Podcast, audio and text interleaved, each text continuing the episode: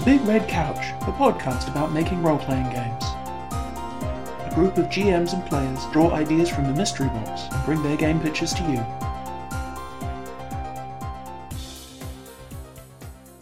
Welcome, audience, to the Big Red Couch. Today, on episode 121. It's just the two of us, so I guess this is a one to one of some sort. I'm speaking with my fabulous co host, Craig. Hello. And I'm Ben. And we're just chilling in the garden, I guess. Oh, I see what you did there. We're trying to elevate this rather as talking about our various shades of weather on the opposite sides of the planet. And we'll, try and lift this to a more, like, creative realm. We are supposed to be role players, allegedly. Hmm. At least role, role playing adjacent. Role playing adjacent, indeed. Uh, and yes, the topic for Big Red Couch 121 is it's promotion time for the Royal Gardeners of the Emperor. Only one will advance. And it comes to us from the tireless John Rier, and uh, was the winner of the poll, uh, most recent. So we have got to come up with game ideas that are Drowned out by light aircraft. I had a, I had a roll, and it's like like a fucking Death Star trench in here some days. I'd swear. Actually, I, I am looking forward to news reports of somebody in, in your suburb, nobody really knows who, sending up barrage balloons. with a yes on on the air light on them. Hmm.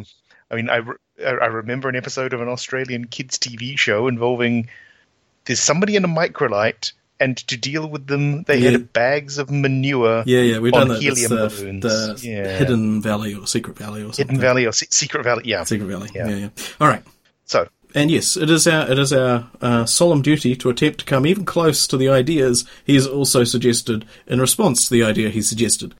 I don't know. It's uh, we uh, feels like we're falling behind some days. a little bit. There was a certain amount of you sunk my battleship um, with, with with one of his, Hmm. S- but yeah, that happens a bit. It, it's a thing. Um, It, to be honest, it was more you bombarded the docks where the battleship was being the the keel was being laid down and laid waste to it before it even took to the water to some degree. But yes, ah, aerial assault on the Docklands. yeah. Very topical. In All right. What way? or am I missing a bit of UK nuance? Um, it's pretty obscure, but there is a tube station on the Isle of Dogs um, called Island Gardens, which is on the edge of where the Docklands were. They've now Hmm. been redeveloped into alarmingly similar houses. Right. Um, and in an area that got the living shit blown out of it during World War II. That makes sense. Um, and then was consigned to some hellish Thatcherite wasteland for the, the you know for the last thirty to forty years. Uh, there's some quite nice streets, but yeah, Sorry, uh, is it is it is it is it like adjacent to Shoreditch where all the hipsters hang out developing their, their web apps and things, or is it? I don't know. Uh, that's that's, my, that's the- my knowledge of London geography is limited to a few physical locations and how the tube stations connect. I am a terrible geographer. well. At least you know where the things you know are. That's the important part. If something doesn't, if if you don't know of something, you don't need to know where it, if it exists, just where it is. Let's not follow that line of thought anymore. Yeah, because my, my knowledge of London extends to the um the underground game where you chase Mr. X around the board, which I'm sure is perfectly accurate. I mean, you've got to hope they based it on the uh, the tube map. Yeah. Um, yeah, I mean, the, the location in question is across the river from Greenwich, so it's right by where they crashed that enormous alien ship in the second Thor movie. Oh, cool. Yeah, they did a wonderful job of doing that up afterwards. Indeed, indeed. uh, you know, we can't be sure it was crashing. They may just be sort of like parking by touch. just just a really badly parked alien ship. Yeah, that's fair. Explains a lot. Cool. So, so we've taken up John's challenge and his riposte, his, his riposte to the challenge. So, have you come up with a, a splendid idea before we have um, John skittle our, our paltry notions? I, I I went in two different directions with the with the idea. I tried to go with the as it were the lowest concept game I could, and ended up coming with some up with something that I don't know actually know how to turn into a game. Cool, I And did then that I too. went- Okay, and then I went in the other direction and decided to come up with okay, what's something, what's yeah, what's something ludicrously high concept, and then how do I make it high concepter enough? So, so I had fun with that one. Are we using the same definition of high concept? Um, Because high con- uh, high concept thing uh, in, in in like film production is normally something you can describe in a sentence. So you can wrap up the entire idea really, really, really easily. So that's the I, I'm I'm using it more from the the thing of somebody will look at it and say that's completely ridiculous. oh, you mean high concept? Yeah, high concept in there. right. I just, Yeah, I just high, high yeah. wanted Sorry, to make sure that we were on the same page. Specificity is the core of good communication. Right. So, what have you got? What would you like to uh, roll up first? as it were? Actually, horticultural gags should really should be where it's at. Damn it! Why didn't I think of this? Oh, Oh yes, yes. You don't look like the average fucking horticulturalist. oh, damn it! Ah, okay. I wish I'd thought of those ones. Okay, fair enough. Um, I'll go with the the the, the very simple one first, because and this this requires a callback or call out to a comic book from the Astronauts in Trouble series. okay. which is a well, it's a comic about astronauts done by Larry Young. One of the novels, graphic novels in that series, is basically a bunch of people in a bar on the moon telling stories. Hmm. One of which was sparked by nothing more than the fact that the bar is called Cool Ed's. And somebody tells this story about the imperial gardens that the emperor had um, had these gardens produced with a river in it, and at every sort of bend in the river there would be there would be something. And he'd sort of chuck a cup into the river, and whichever um, whichever bank it washed up on, wherever it washed up, that is where the royal court would be for that day. That would be the day's entertainment and, and diversion. Okay. And yeah, the story was has no relevance whatsoever to anything else that goes on in the comic. It's quite hilarious in that regard. Uh, it's just this enormous, weird, shaggy dog gag in the middle of the um, of the comic. But what it put me in mind of is, and this is the one that I don't I don't quite know how to turn into a game. That from the setup, it's very much the only one can advance. It is it is promotion time for the royal gardeners of the emperor. Yeah, the setup is very much a okay. This is some level of competition. It's maybe not a, an out and out conflict, but there's definitely a, a degree of competition implied there. What I was thinking of is how do you do a game where that conflict that conflict is professional but not personal. So you've got a bunch of gardeners working on their bits of the garden. Only one of them can can advance and become head gardener.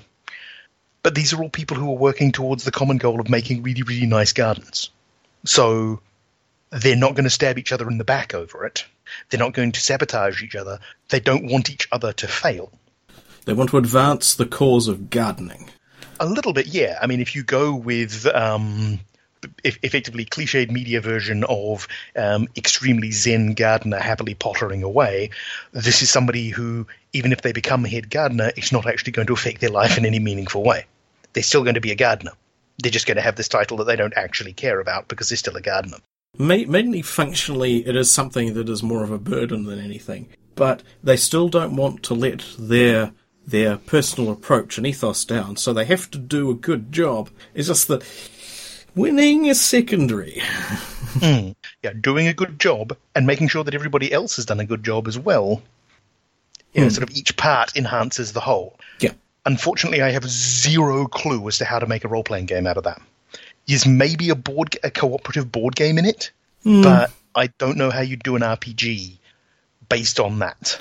Yeah, a, a this reminds me of a conversation that I had with the people trying to buy a cooperative board game in a knickknacks and board game store, which was functionally, I think it was my first like even part time job in about 1995 before the Euro explosion and trying to think back at what board games were available then that weren't like totally non-compelling educational stuff or fucking Monopoly.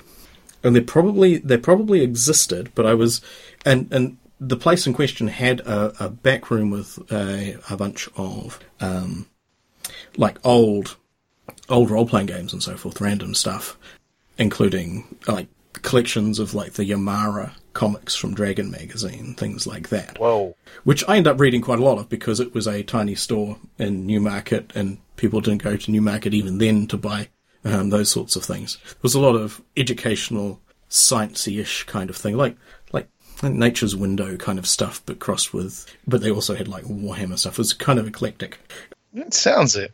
Yeah, and the, I think the manager bankrupted himself buying Magic, um, uh, like opening Magic um, booster packs, which is a bit sad. It was the style of the times. It really was, really was. And uh, I knew when when a couple of um, English lads came in and said, "Oh yeah, we're going to be opening a Games Workshop store." I was like, "Fuck!" Selling the. Uh, Let me just go polish up this CV. I have a feeling I'm gonna be needing it.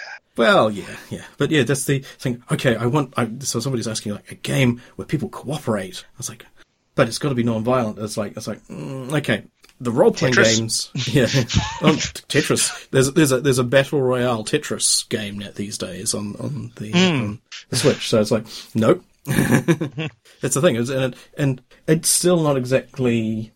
There is still like a cooperation kind of games where you know the Shadows of Camelot and the Battlestar Galactica kind of things, where you're hmm. where you're competing, compet- you're you're competing, but you're trying to get the same thing done.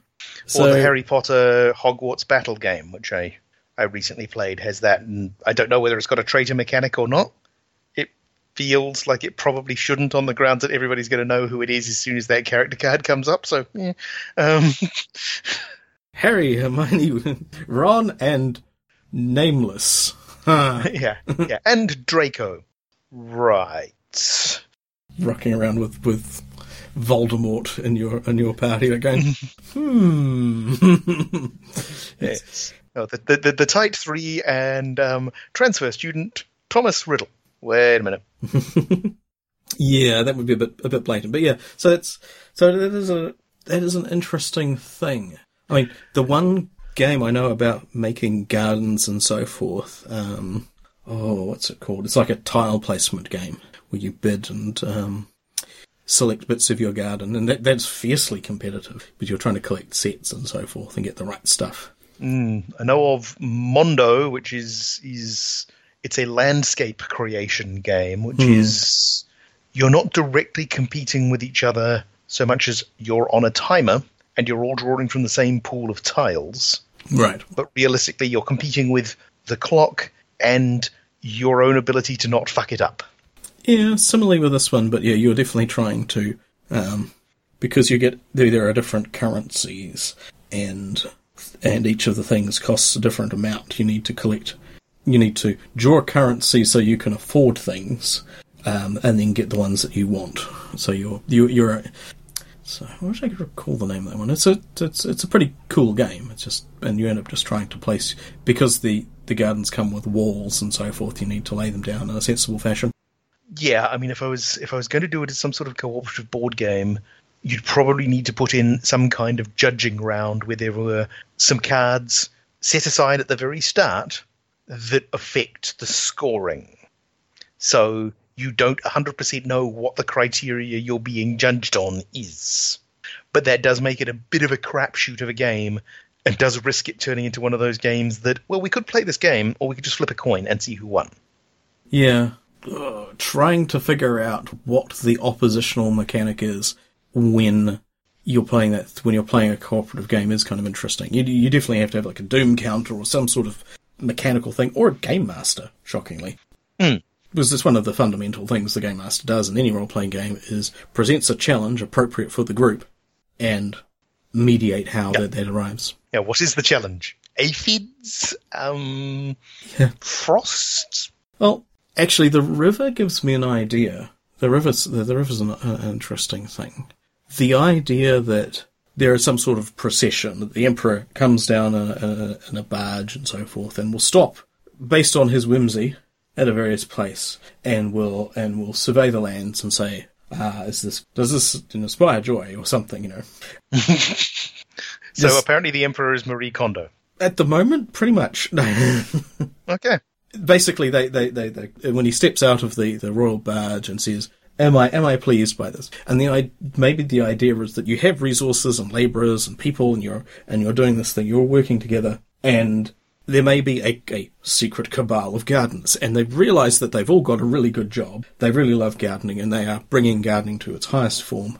However, the emperor is a bit capricious, a little bit bit forward thinking, but so as as the as the um, the barge drifts down the river based on some sort of some sort of randomizing mechanic.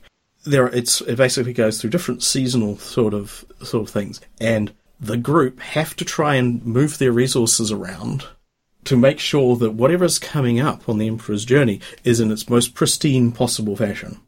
And they so they're so yes, Ah, you, it, so it's, it, the challenge is almost a timing challenge because you don't Yeah. know exactly when he gets to that position on the dial. yeah.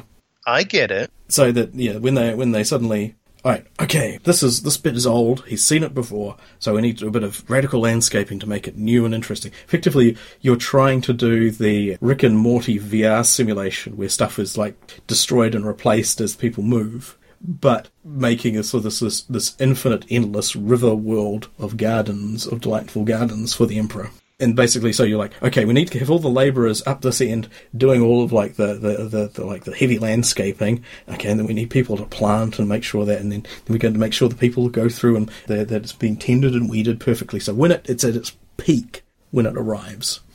Mechanically that sounds kind of daunting um, because you could make it like super super like it's like okay it's like okay aphids will appear in like late spring so we need to make sure that we've got all of our um, our pollinators out of the way and we've got the people turning up doing this it's like you can make it really complex like that or have more nar- narrative things come up to surprise people and come up with things like that so the, but the idea is that the fate of the gardeners is all kind of tied together, and the gardens are the sort of important thing. But they're trying to sort of keep this this this wacky ecosystem rolling.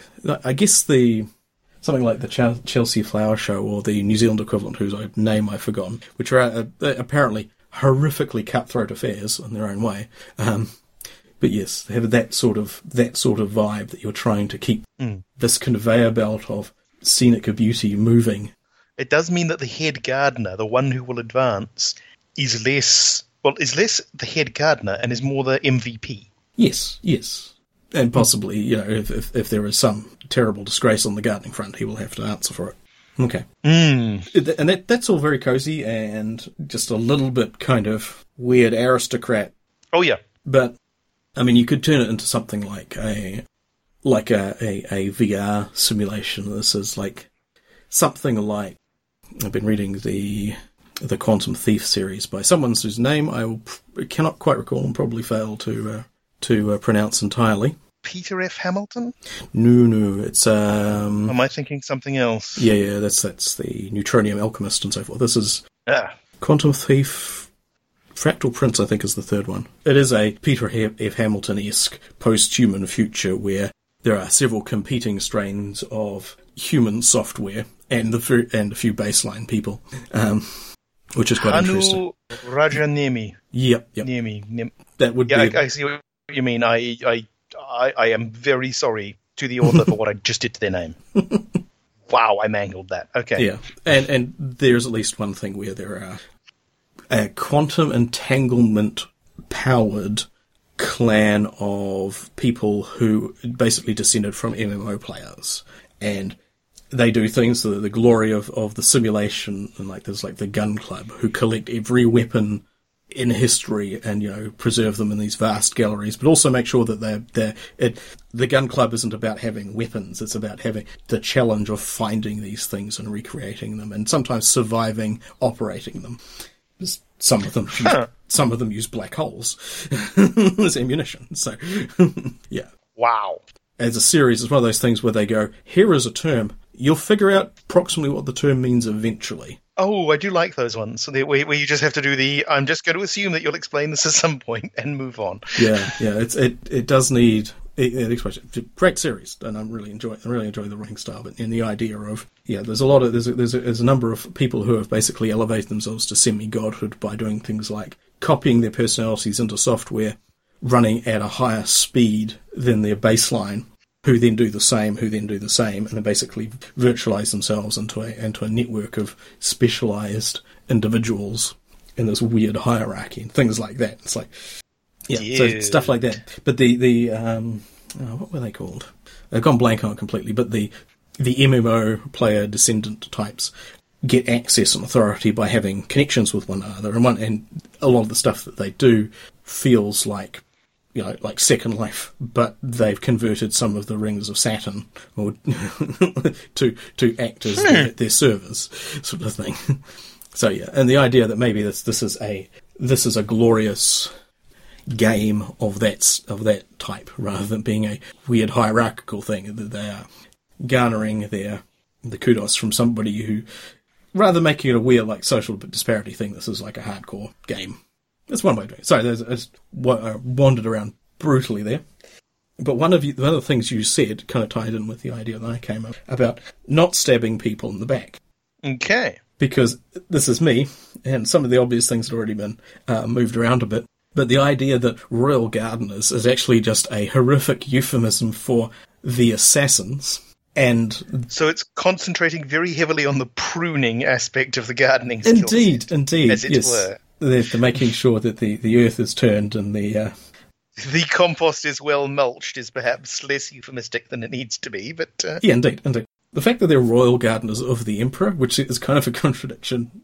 in the, the prefixes there, is like, hmm, okay. Um, the idea that the, the royal court, the court or the court of the emperor, is uh, uh, full of intrigue and so forth. But the emperor has this on lockdown because some of the members of the court are his gardeners. They are functionally his people, and you know his spies, his hitmen, and for this the entire time they have been in the court, they have been doing this job. Everyone knows that there are people in here that you absolutely would not, you know, conspire with or, or talk, talk badly about the emperor with. They just don't know who they are. However, because these people are powerful and might get their own ideas, the, the court is occasionally brought together, and the gardeners each receive a note saying, "Find one of the gardeners, kill them. If you kill somebody who is not a gardener, you're dead." ah, The thing is, this is a double blind assassination. This is like playing like playing chaos at university, killing as an organised sport with fake silly weapons and, and that sort of thing. With people who are professionally dedicated to not being spotted and being as much like everyone else as possible. Interesting. So the thing is, it's like, how do you possibly make that a game? Is, is, is again was the question that we've come, we came up with. I ha- have some thoughts. I'm work- working from the principle that all of the players are gardeners, and that possibly, yeah, that all of the players are gardeners. That's that. That's where we're coming from. So they are directly competing with each other. Um, so it's going to be one of those games. Yeah, well, if you can work around the idea that you are trying to screw over the other players, instead you're trying to make a story about people who are not very nice and in competition with- one another, that's okay. Stop flashing back to playing Paranoia in the uh, 90s. I'm trying. I, I well, actually, to be fair, I've never played Paranoia, mostly because of the people who were desperately trying to persuade me that I really wanted to play Paranoia. And they succeeded in persuading you that you never wanted to play Paranoia, especially with these people. Correct. That's fine. yeah. Cool. There was a game that former coucheteer Tonya came up with for she, she, it was basically for um, for noir styled stories. Hmm. It got there, were a couple of play tests. It, it went okay because I mean what I was and that was very much a a storytelling RPG where effectively the story stick moves around sort of locations and and noirish themed things are introduced into the scenario um, by the players, and yeah, hopefully it comes to an end. Um, the reason I'm thinking of that is that one of the biggest problems of having a game where you've got the players competing against each other, but the in-game fiction is that they don't know who each other are. Is you either need to trust that the players aren't going to use the out-of-character knowledge of, well, I know that Dave is a gardener because that's his character. Yeah, and uh, to be fair, some people will balk at even trying to put that cognitive dissonance into. Mm, what I was thinking of, if you could do, yeah, if you basically do the stories in a way, and you'd obviously need to get people to sort of set up their character ahead of time or whatever, but you've effectively got people describing scenes, and it sort of moves around. You're describing a scene. Maybe other people are brought into the scene, but it's done in a way so that you're never saying, I do this thing. You're describing what the people in the scene are doing. Right. So you're obfuscating who the player character actually is. At some point, somebody's going to take their shot, and then you find out if they guessed right. And that does come down to a guessing, Yeah. a guessing game. I, maybe, um, maybe the Questlander approach would be more fruitful. The idea that the characters are generated randomly and people take charge of them, but maybe even loosening that connection to find out to to acknowledge that these characters don't know who one another are unless they slip up. And the idea may be that the if you have people casting, if you've got people like doing investigations and so forth, they, they you naturally would be accruing some sort of level of suspicion at doing these things that someone might not normally do, or, some, or that person might not normally do in another situation. So that rather than it's more watching these characters interact rather than owning them and having them be your your avatar or your proxy in the in the story. Hmm. It is an interesting one. And I do like the idea. Yeah, I kind, I kind of amused by the notion that the um, that the the emperor is this very not even Machiavellian. It's like it's it's it's not manipulating people. It's manipulating the entire chessboard, so that Hmm. yeah, this is like a like you know the like a pachinko machine or something where you just where you funnel the the the, the or one of those um, psychic influence testers where you funnel the, the ball bearings to the top and they scatter around, but they always end up in the slots at the bottom. It's just they might take slightly different routes. it's like, Yeah, so it's all set up for his his uh, safety and amusement, but yeah, the idea that that's uh, that is the world you're living in is like, yeah, interesting. I mean, you maybe flip it around and go with, yeah, okay, in the past it has been this cutthroat sniping from the shadows sort of game. This this one would probably work better as a con game. That basically this time a group of gardeners have actually decided, okay, let's team up. It's a bit Hunger Games, I grant you, but you know, it's it's kind of a you know, we know mm-hmm. if it's if it's sort of each gardener is supposed to kill one other gardener, so you basically end up with half the number of gardeners at the end of it. Then maybe it's a case of a somehow a group of approximately fifty percent of the gardeners have figured out who each other are and have decided, okay, teamwork. Yeah, maybe somebody somebody's cracked the cipher, but they they feel that they've been manipulated long enough, and then they're going to change the game up and actually talk to one another. But then again, because that would that would make the others wildly paranoid, of course. Well, yes, sort of a hey, you can totally trust me because I. Oh, yes, okay, I see the dilemma mm-hmm. here. Yeah, that's Yeah. a tricky one. But yeah, the idea that if you've got people really interested in doing scenes and picking up a character and trying it out and doing some some interacting with the between the characters, which and in fact the interactions will entirely be until you know the the the, the point where the dagger falls would actually be com- completely mundane stuff within the world because most of the time they're not going to be going, "Hey, are you an assassin? Are you an assassin?" It's like just be normal courtly interactions, but if you're just standing around looking for people act, acting like assassins and everyone else is doing the same, how do you figure out who is the assassin? Hmm. Yeah, okay. It's an interesting one. Yes. No, not maybe not a solvable problem, but Cool. Well, we could we could jump over onto John's idea. Hmm yeah. All right. So John wrote a um, given that this thing is is is is his fault, suggested the the game Garden Royale. The group is one of several of the various royal gardeners for the emperor, but the position of imperial gardener is now up for grabs. The old one plans to retire, and only one group of gardeners can step up and take his mantle. So it's a contest between the different groups over the next year as they strive to meet the high bar the imperial gardener has set so that they can become the new imperial gardeners. This would be a dungeon world hack, add- adding some new character classes. And this exists on the Big Red Couch uh, MeWe group, which we encourage you to go and join up to, despite the fact that the name basically makes me snigger. Um, and there's suggestions such as the master gardener, the assistant gardener, the master handyman, the assistant handyman, etc. In addition these- to various. Do you know who these people are he's referencing? I don't. Uh, I Alan Titchmarsh so. and Charlie Dimmock. I don't know who these people are.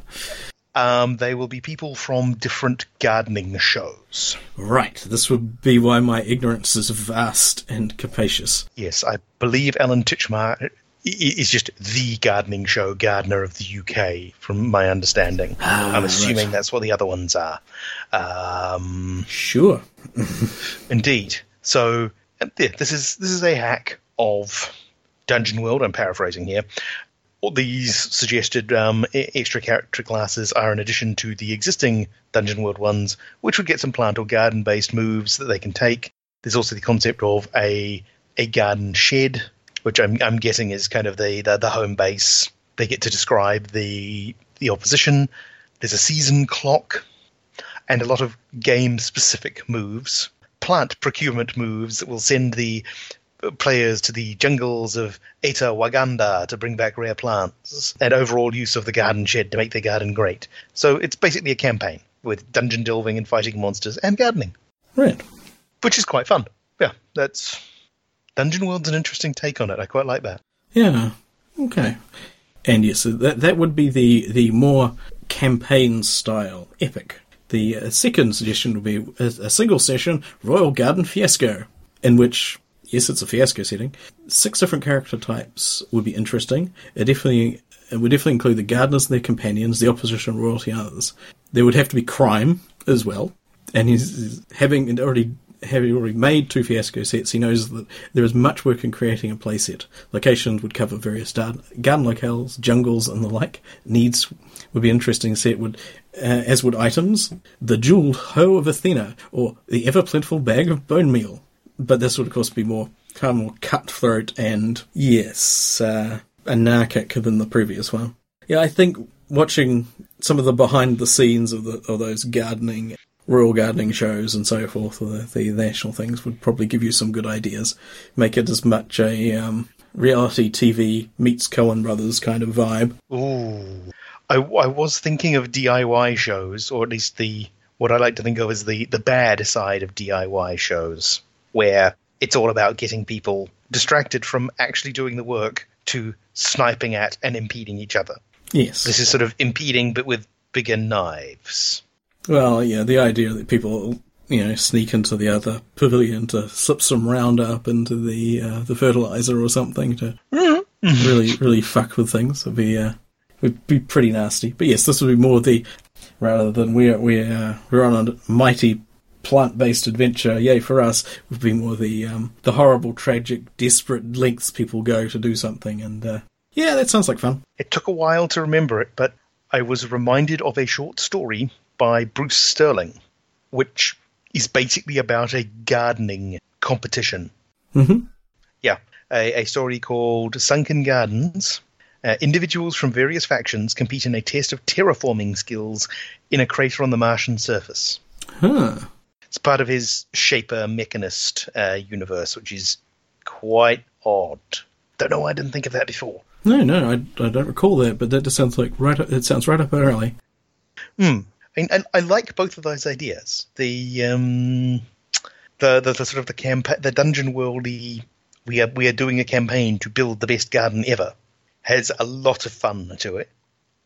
Equally, so does the backstabbing um, garden royale fiasco. I'm sure at some point I would stop giggling at the jeweled hoe of Athena. But not anytime soon. It seems unlikely. All right, so so th- there was. There, there were the ideas that sank, sank various battleships because yes, I was I was trying to think of something with gardening groups, and then I read John's suggestion and thought, yeah, but I'm not going to think of anything much better than that, hmm. Already, we're close to being as good as that. So let's just move on. And so I hmm. came up with something completely unplayable instead. Go me. Nice. Yeah, pretty happy with that. All right, should I should I do my more ridiculous ones then? Absolutely. Okay. Oh, weirdly, for the fact that I just mentioned a story about terraforming, the what is a ridiculous approach to this one actually involves terraforming. Fair enough. Yep. And in this case, it's a you know, it's a it's a space going empire I keep thinking of it kind of in the um, bits of the implied setting from the Black Book uh, Traveller game, where you did have sort of sector nobility, and I'm not sure if there was an actual emperor or not, but Hmm. You, I mean, one of your stats was your social status in Traveller. So Yeah. that was a very, very implicit, no, no, an, an explicit statement that you know social class was hugely important. Indeed. Um, and so in this case, it's yeah, the royal gardeners aren't building pretty gardens; they're terraforming worlds. And the, the Ah, promotion yeah. time effectively is teams of royal gardeners are sent out to terraform worlds because we don't actually want to spend a few billion years building up the oxygen cycle. Let's assume that you can kickstart this thing Mhm. promotion time, effectively, the Emperor and presumably his court are doing a tour of these worlds. One of them is going to be the new capital.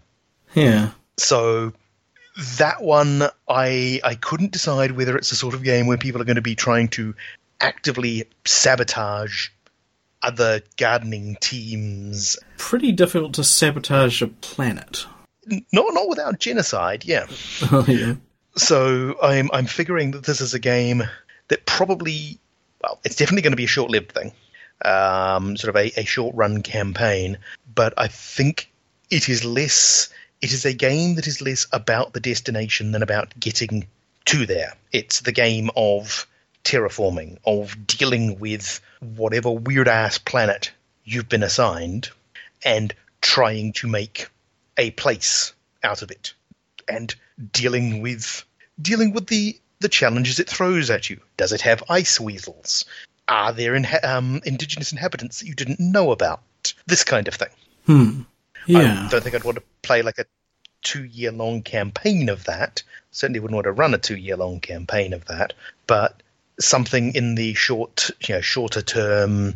Okay, and this session's challenge is going to be this: space pirates. You know, kind of once once once it once it becomes the imperial homeworld, space pirates aren't going to be an issue. But until it is, they're more of a problem. Maybe there's a chance to flip it round here. Maybe the party in this circumstance is not maybe not the emperor, but maybe the emperor's like inner circle or the people, the advisors and, and people protecting the em- emperor. And it has been decreed that you know the empire has to have a new home planet and, and move around in this this odd way. So they are they are judging and weighing up these planets as they're presented, and conceivably, you know, one is going to be better than the other, and it's going to sh- affect the shape of the empire for possibly millennia to come. So they're all they're, they're trying to balance their own interests with you know the ongoing interests of the of the, the emperor and the empire going forward. So maybe that's the the challenge there, and they're trying to. I mean, because maybe because there's some sort of bizarre arbitrary rules.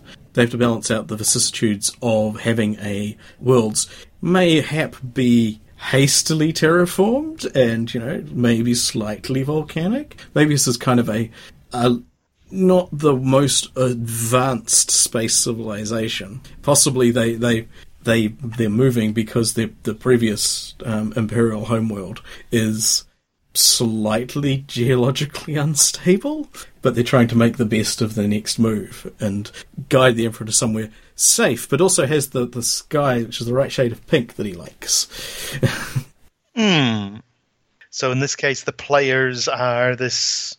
they're the judges, the selecting the selecting Yeah. body who who get to. And at this point, you know, you could you could make the you could make effectively make the the worlds random to a bit to a degree. They've all got good sides and bad sides, and maybe there are outcomes based on the various attributes that mean that. So you got the so the the minister of war wants the um, the planet to be like have lots of wild animals and lots of um, places to hunt and have like like fierce inspirational terrain. Or the you know the minister for culture wants the place to be relatively calm and central and have lots of um, lots of opportunities for, for trade and so and culture to come to and fro. And they so they've got their own things, but they nobody wants to, to live on the, volc- the the the world which is entirely made of volcanoes.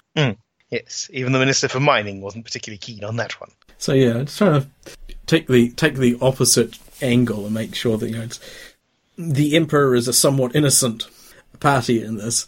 They have to go somewhere, but their their choices must be informed by people who make good choices. Mm. A wise emperor listens to his advisors. Indeed. The temptation to go a little bit Warhammer 40k Imperium of Man on it and have it that, yes, there are all these places being terraformed, but there's always something rotten under the surface. And part of the job of these, um, yeah, they're going around, they're judging it, they're finding the right place. They're also trying to find out, okay, what what's wrong here? Have we got a, a fomenting rebellion, sentient plants? What is it? What's going to fuck with us on this one? Yes. And how do we get rid of it? Yeah, the Philip Mann uh, Master of Paxwax stories are very the, similar sort of thing. They have a they have a, a you know a Empire of Man kind of thing, and you know, a fomenting alien rebellion. But the aliens are um, uh, it's much less edge lordy, and the for, and the aliens are much in, in their own ways. They're very alien, but they're not you know just designed to be bastards. But the idea that you know this that the the human society is basically made of great houses that have become very genetically distinct over time. have have have committed you know vast cruelties amongst the stars, and this is all kind of coming back to haunt them. Is a de- is definitely a thing. So yeah, that's uh yeah that could be quite a. I, I definitely like the idea. The theme is that yes, we are, we must spread the emperor's glory among the stars, but not do not and but not fall into some sort of trap or calamity of our own making. Hmm. Yeah, I see, sample dialogue of what do you mean you covered up the impending supernova? What is wrong with you? There's nothing wrong with the planet per se. It's fine. Yeah, look, there is only a 5% chance that the supernova will occur during the time that the Emperor is likely to be here. Of course, if it does, the gamma rays will evaporate everything on one side of the planet. yeah, yeah. The, the the idea is they're a bit. It's a bit. It's a bit of a shit space empire in the same way that you know that Warhammer 40k can make murder guys and guns and so forth, but and and orthodoxy, but practically nothing else. Yeah, But yes, that they that they yes, there's this great galactic spanning thing, but it's just a bit shit. It's kind of appealing. yeah, like it's like any empire, it's kind of that it's it's overextended and rotten at the core. And while there is no, yeah, the biggest existential threat is itself, its own top heaviness and unwieldiness, and the idea that like, okay, here's the solution. We're going to move to another planet. Pick a good one. yeah. We've yeah we've turned this last one into a shithole. Let's not do that this time. We're already doing that.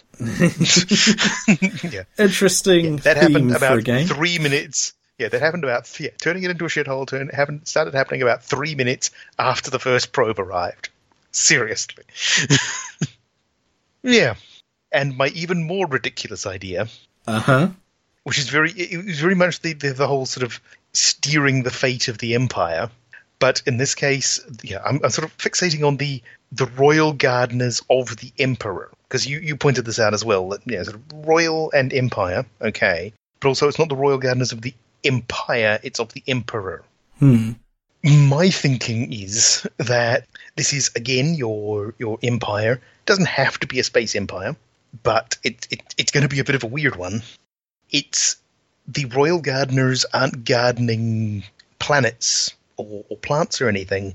They're gardening the future of the emperor Okay. and by extension the empire that basically they're the ones in charge of attempting to prune the timeline for the benefit of the emperor to to look ahead to see the trouble brewing to see the threats that that might be affecting the the the empire in the future and make them not happen and this promotion time is basically they've got their plans in, in, in place.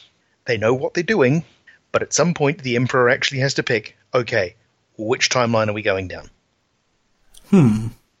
Like I said, it, it, it it's a bit sort of whoa concept, but um, I'm not sure how well that comes across on the audio, to be honest. Um, Yeah. No, no, no, it it, it Yeah. works. So yes, it's sort of a big psycho history kind of. Psycho history, but instead of being a fully automated, what is it? Fully automated, automated luxury gay space communist uh, utopia, Um, I think that was the phrase. Yes, yes. Instead of that, it's all yeah, it's all about the emperor, or possibly, depending on how you wanted to do it, Oh, and if you sorry. wanted to make it. Sorry, I just came up with a terrible pun. So basically, it's the Emperor's New Grove. Nice, like it, like it. Terrible, but I like it. Oh, why do I do this? Why are you like this? Yeah, yeah, I don't know. Right, sorry, where were we? Back to back to just madness. we we were making terrible puns, apparently. That's what we do now. So, yeah, you've either got the. I haven't really decided whether this is a. I suspect it's probably a team of people who are you know, a, a royal gardening team, if only because I really do not want to try to run a game where you've got multiple players careening through time trying to interfere with each other's plans. That feels like madness and ooze, though possibly Taz's system with the cards might rewind, Mm, yes. might cope with it. So it's probably easier if everybody is on is on the one team. They are attempting to make their version of the um, of the the empire's future as glorious and wonderful as possible, and having to deal with those dickheads from Team B. Yeah. Or maybe maybe if, if someone has the, the energy looking at uh, Luke Crane's Burning Empires, that might that might be kind of thing that having I've heard bits and pieces of it discussed, never read the actual weighty tomes themselves, but yeah, they sound like that where they sort of aim at that sort of thing as well, though it's based on because it's a burning wheel kind of thing. It's based on the beliefs of the characters and the like. Interesting. Yeah, I have. I haven't read it either. I did. I did try listening to or watching back in the day when the podcast was still a thing. Mhm. They did a few videos on this is how Burning Wheel works. The trouble is, they, at least from my point of view, started assuming a level of comprehension of Burning Wheel that I did not possess. Yeah, that's been my experience with Burning Wheel. It seems to be there is looking at it from the outside that people have think this is really cool. All you've got to uh, understand are all of these words from like Babylonian and so forth that mean these complex ideas. It's like, okay, that's a good start. Uh, that's that's a complicating factor. I, I've been helping people understand ability checks and skill checks and how to read a character sheet lately. And it's like, I've been realizing it's like there is a level of structuring conversations about game systems that I have not had to parse for a very long time. So when I say, oh, just do this, I am actually saying, here's a huge bundle of concepts that you might not be familiar with. Hmm. That it will have to be unpacked. Yeah. Yeah, yeah. So once people get it, they get it. It's not that hard. It's just that until they're there, they're, it's like you might be talking gibberish, as far as they know. Yeah, it's it's quite a big first step. Yeah, I mean the flip, the, the or the flip version of this, as it were. If you went with, in my mind, it matches up solidly with some of the Lois Bujold um, Vorkosigan stuff, though it doesn't. I can't really justify that.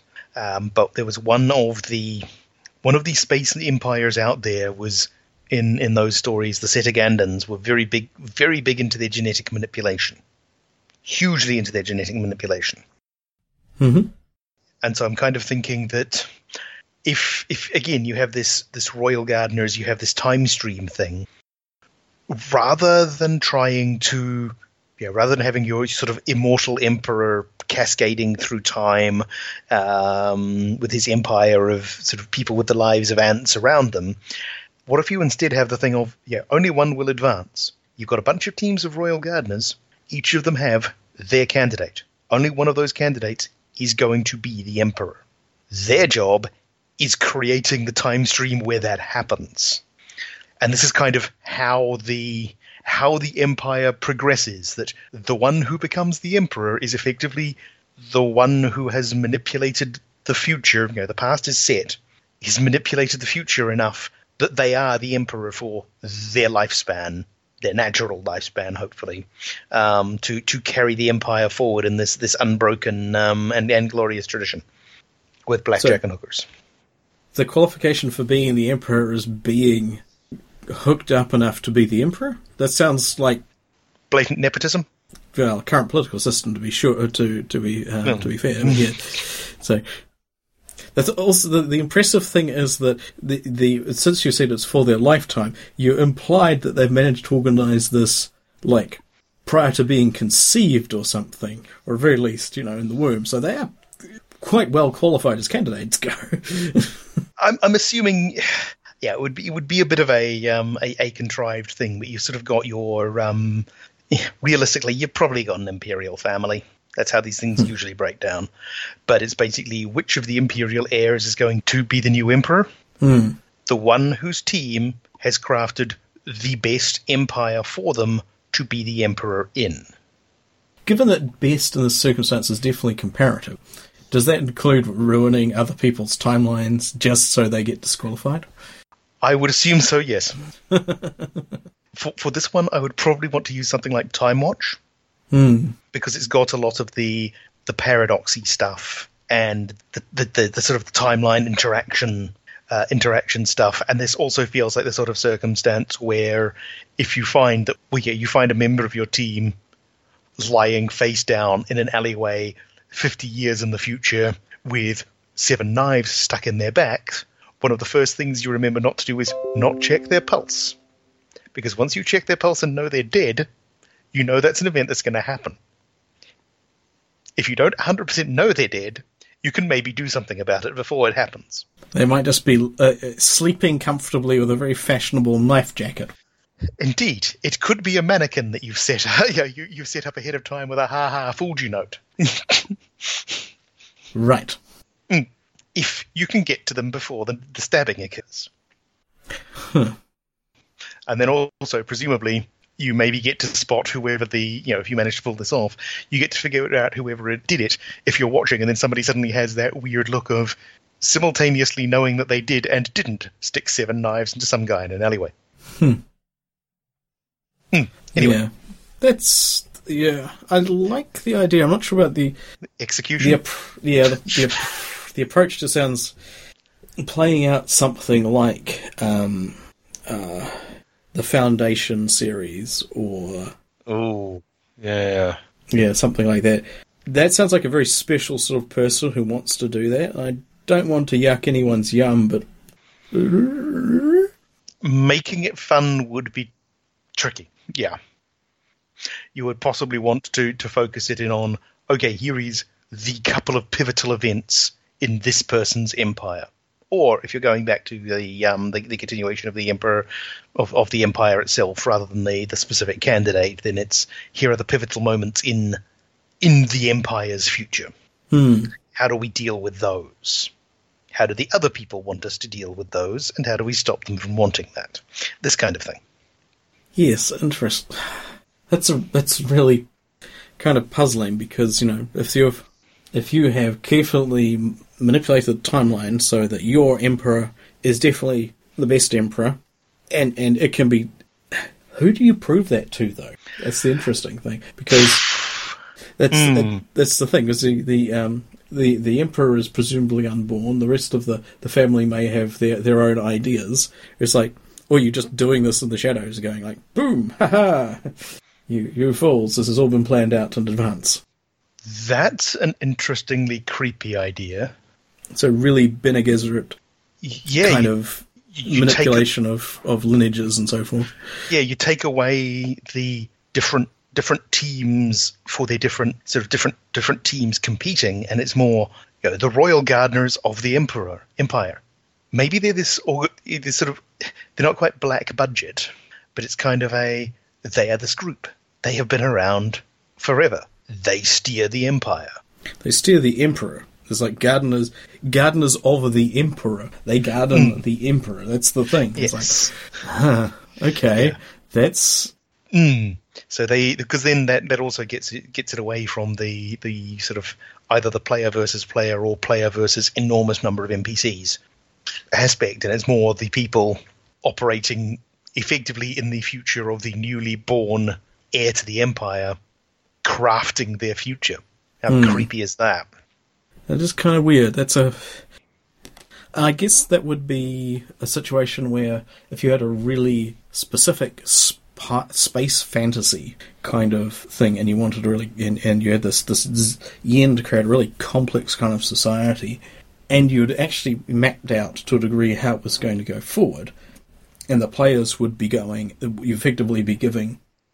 You know, some games, if you if they had a musical analogy, you would be giving the that you give the players a big bass drum and a stick to hit it with, and they go boom, boom, boom, and they have a great time. Sometimes it's like a full drum set. It's very complicated. You've got to get everything done the right way. This would be like giving them a, a, a full church organ kind of setting thing where you could have all these different things to play with, and the idea would be having them to really immerse themselves in the setting and going, okay, we want this to happen over here and this to happen over here, and then we do this, and it all flows in a in a particular way, and then we deal with things as they come up. So be that would be one approach, of really setting dense kind of thing where people get to really roll around in the in the lore and do the things that they're they're excited about in that world. Mm. Yeah, you would need oof, yeah, you would need a lot of campaign management to make that happen. It could be fun, it could be hideous. Since since you're since you're effectively building the future and contr- and controlling it to a degree, it, it would be some a kind of thing that you'd want to be deeply invested in, but you might not need a GM so much. You might mm. literally just be collaborating to make okay. So what could go wrong? What's the chance of it going wrong? Okay. Oh, okay. What do we do about that? It's like so. It's a lesser traditional game and sort of this more alternate history kind of it's, yeah, it's, it's like, like, a weird version of microscope. Yeah, yeah, it's like a tele- telescope. No, um, future scope. Endoscope. No.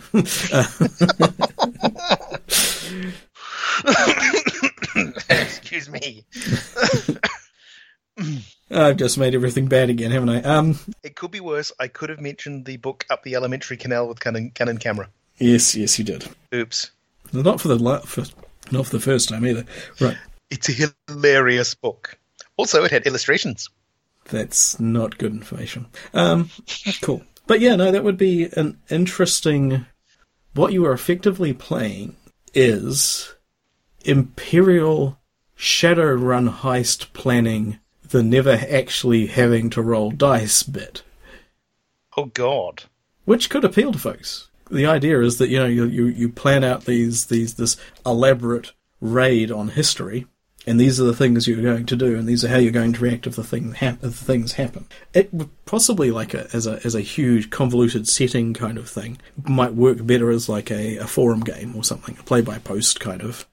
Mm. Thing where people go, okay, what are we going to do about this? Oh no, there's a rebellion projected to happen in like 30 years. How are we going to get ready for that? Yeah. Yeah, which is it's a for a very very specific kind of monkey, but I'm sure they exist. Yeah, I mean, if I was if I was going to do the somewhat more the somewhat more hands-on, okay, let's just go in there and kick the shit out of this rebellion before it ever starts, um, kind of thing, I'd probably do a a mix of Time Watch and maybe nick some of the societal stuff from the game rain. Yeah, I'm not even I'm not even convinced that you know you, you should be going and stopping stuff. The idea is that you that maybe even is like, oh, there's a rebellion, but this is how we will set the emperor up to deal with this, and then come out looking like the hero of the people. Not it never happened, but we are ready for these things, which is why he is the best and most appropriate emperor. Mm.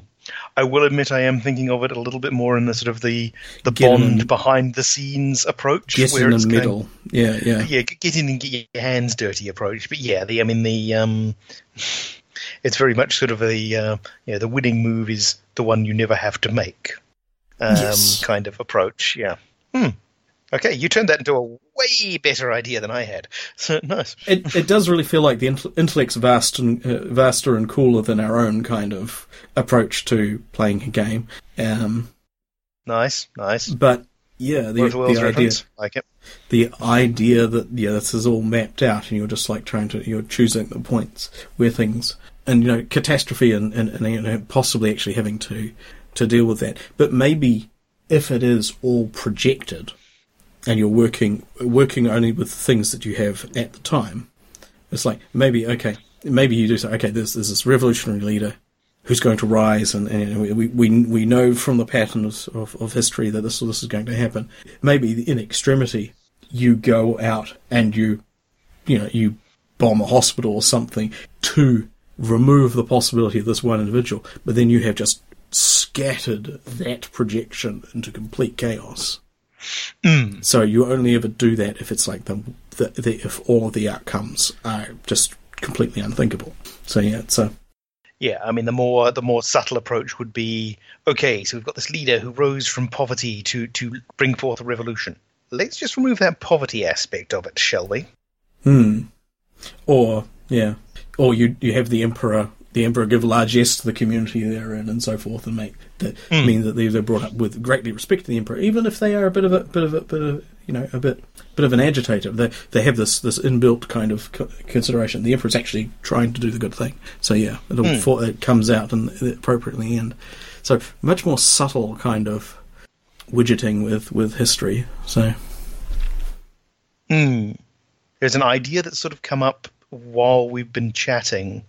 I keep throwing these things out there, so I do apologize, audience, for dragging this on. One of the Doctor Who Christmas specials is a pretty solid riff on um, the the Dickens um, A Christmas Christmas Carol. shockingly enough, shockingly enough, yeah. And it basically has the it, it has the doctor visiting somebody repeatedly throughout their own past to try to make them a better person, effectively. I, and and um, yeah, usually I think always on Christmas Eve. that was the great intellect one with Richard E. Grant in it. I'm thinking the one with Michael Gambon and the Flying Shark. Carry on. Okay, you've not seen that one yet. I mean, uh, I think I have, and I think I tried to successfully up until the last moment forget there was one with Michael Gambon and the flying shark in it. just to be clear, Michael Gambon was not at any point riding or playing the Flying Shark. Just wanted to make that one clear. Okay, that's fine. Yeah, right. Just just throwing that one out there. I no, I just kind of had this idea, uh, and there's just this weird image of the the sort of the young emperor being being set up to rule, or possibly um, possibly being decanted from the storage tanks upon the death the death of the old one. When when the hazy on the doesn't really matter. Basically, being visited once a year, or depending on the timeline, maybe once a decade. In the dead of night, by this team of royal gardeners with their advice for the next decade Hmm. comes across as a bit creepy, but you know, Yes, it does. And again, if it's the how do you play that out? Kind of is the question. indeed, yeah. Um, I think in that case, you make sure that you possibly flip the script on it at that point, and you go with you've got this system. Perhaps there is the tradition that once every year or every decade, everyone is cleared out of, of the palace, and the emperor spends the, the the night alone in the palace. All the lights are out. That is the night when the imperial gardeners arrive to give their advice, and the players are in some way caught up in this. Okay. Yeah, I gave the possibly on the grounds that it turns out the um, the the royal gardeners uh, maybe are just a pack of dicks and kind of need to be stopped.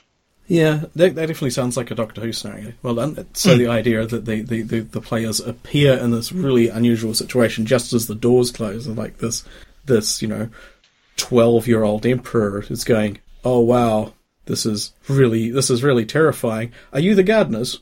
Gardeners? No, no. We, we we can do some digging if you want. Um, I mean, you're the emperor, so we, we don't have anything better to do. Oh, those things, those giants in the robes, the gardeners. Oh shit.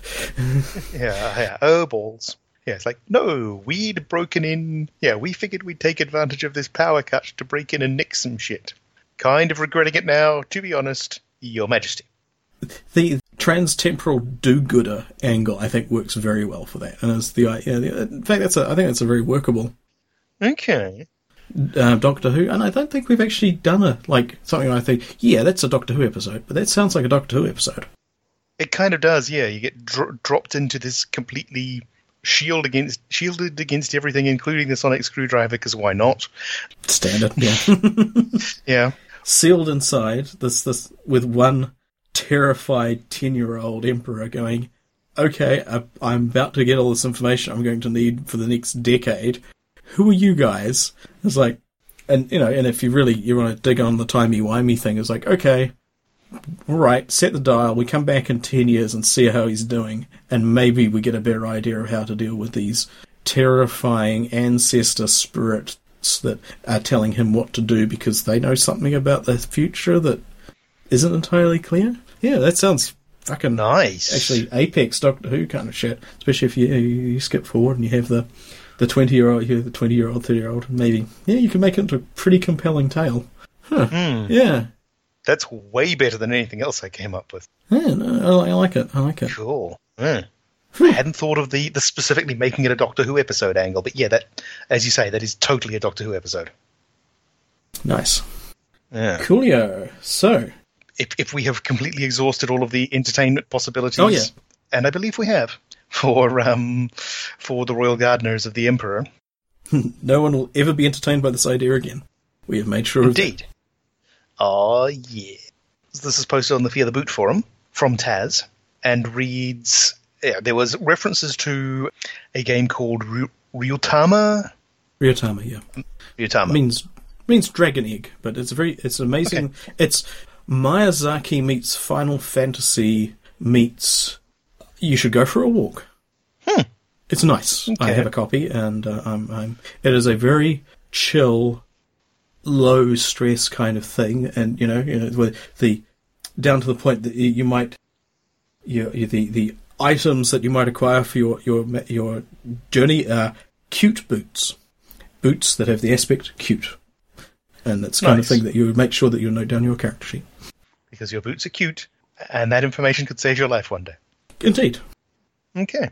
Well, Taz writes, just to riff on Ryutama, since the GMPC is an elusive dragon, it would be so easy to hack that. Imagine a modern day version of Ryutama, but the creature that is snooping on the PCs is a levitating blue whale. After all, nobody believes in dragons anymore. Of course, your whale is a master of disguise, and or has powers like chameleon skin. Perhaps only the PCs can catch the occasional glimpse or hear whale song from time to time. As they begin to doubt their sanity, things become far from normal and they realize that they're fated to be heroes, with a capital H, whether they want to be or not. John followed that up with, so he's whale sized, right? So he can disguise himself as a waiter, but he's still whale sized, right? Aside from the silliness, he can disguise himself perfectly as whale sized objects clouds, hills, trees, etc. Hmm. And Todd followed up with, "It would be funny if the non-player characters cannot see the whale at all." And yes, they're just being followed around by this gargantuan, floating, well-meaning but slightly awkward whale who is encouraging them to be bold and noble heroes. And I quite like the idea. It was something that occurred to me with the whole thing of he's whale sized but can disguise. I quite like the idea if, if you could do it, and you'd, you'd need to have a, a long enough running game that you could pull this off. Um, so it's sort of one of these ideas that is, is great in my mind, but would probably never actually work. Of having the players eventually figure out, oh, okay, there's actually a whale. Wait a minute. How did you, yeah, how- how did you disguise yourself to to fit into a restaurant? And sort of think back and realize, actually, we've never run into this guy anywhere where a whale couldn't be. Hmm. So if if he's a waiter at the restaurant, he's always in the patio section. Yeah, yeah.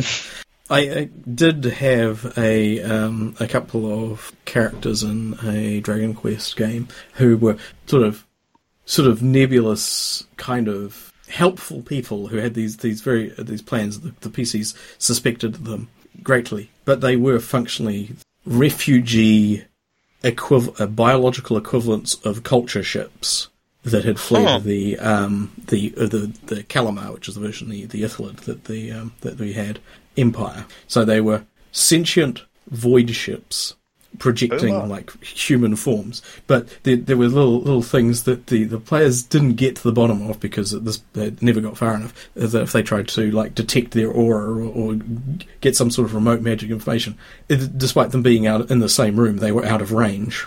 Ah, that's quite cool. Yeah, it never it never played out. Then the one the, the main one they ran to was Mister Savage. Um, his name was actually like Savage Joy at the um, overthrown uh, the the over the toppled dictator or something like that. So, Mr. Savage. Yep. Mr. Savage. And yeah, so and, and presumably he was floating around in like near astral orbit or something with his little his little avatar wandering around in, in the world. and they was like having a conversation in his in his drawing room and going, Why can't we snoop this guy? but yeah. The idea that yeah, the running gag is that these hel- this helpful person keeps turning up incongruously large distances apart but only in a place, yeah, never indoors. It's like, yeah, here we go. Hmm. Cool. No, I like Yep. that. And Ryotama looks like a good time. Hmm. I, I would like to. I shall, I shall have to track down a copy of Yutama because it does sound interesting and it's come up a few times. Taz also mentioned a new idea, maybe something like Everyone is John, but instead of voices inside your head, the players are spirit animals that only appear and are optionally tangible to their host. So your typical levitating blue whale may only be a foot long, but likes to casually swim around their charger's head. I'm also reminded of the therapy scene from Penny for Your Thoughts and the game Monsters and Other Childish Things. Hmm. Hmm. Yeah. Um, Tiny Levitating Whale is also the ent- well mascot for Steven Universe's mother's Rose's room, which is basically the the the, the uh, a projection holographic projection area inside the temple, which they haven't brought up for, since like halfway through the series. But yes, the tiny tiny floating whale is um, it turned up briefly in that. So yeah, same sort of thing. Okay. I, I I enjoyed what Steven Universe I saw. That has actually closed out the main arc of the story. Oh wow. Yeah, yeah, that's it. It's they, that all kind of quite spectacularly came to a close with some um, kaiju esque action at the end there, and some and tearful reunions. So yeah, it's a it's a good time. There's some small problems about you know galactic war crimes that kind of need to be ironed out, but yeah, the the bulk of the story has kind of been resolved. There may be spin offs beyond that, but Cool. Alrighty. Alright. So, thank you for all the contributions. And the last thing that remains in our episode is to lay out the options for the poll for next time. We've had, so we've got one new addition, which is Witch Planet Soccer? Witch as in the W I T C H. And that is from Craig. Apparently, you've been reading questionable, questionable content. Rather than just. I'm not on trial here. All right, so that's the Craig, Craig's suggestion randomly pulled out of the hat for voting upon by our listeners. And if the we don't we haven't dead pulled anything yet, so the other three are still are still there, which include it's all downhill from here from anonymous source. I will be a witty man with my dangerous bottle from Will Meyer, and Song of the Old Gods, the Color Out of Space album. And that joins joined by Witch Planet Soccer, and we'll pop the polls up. We'll have popped the polls up uh, in time for people to vote and come up with loopy ideas for those. Excellent. Cool, All right. Well, thank you very much for listening, everybody. indeed. If you We come up with something better, oh, Yeah, yeah. I mean, so many places and times. And times, Place and times. indeed. hmm If if anything we said sparked a clever idea, please let us know what it was.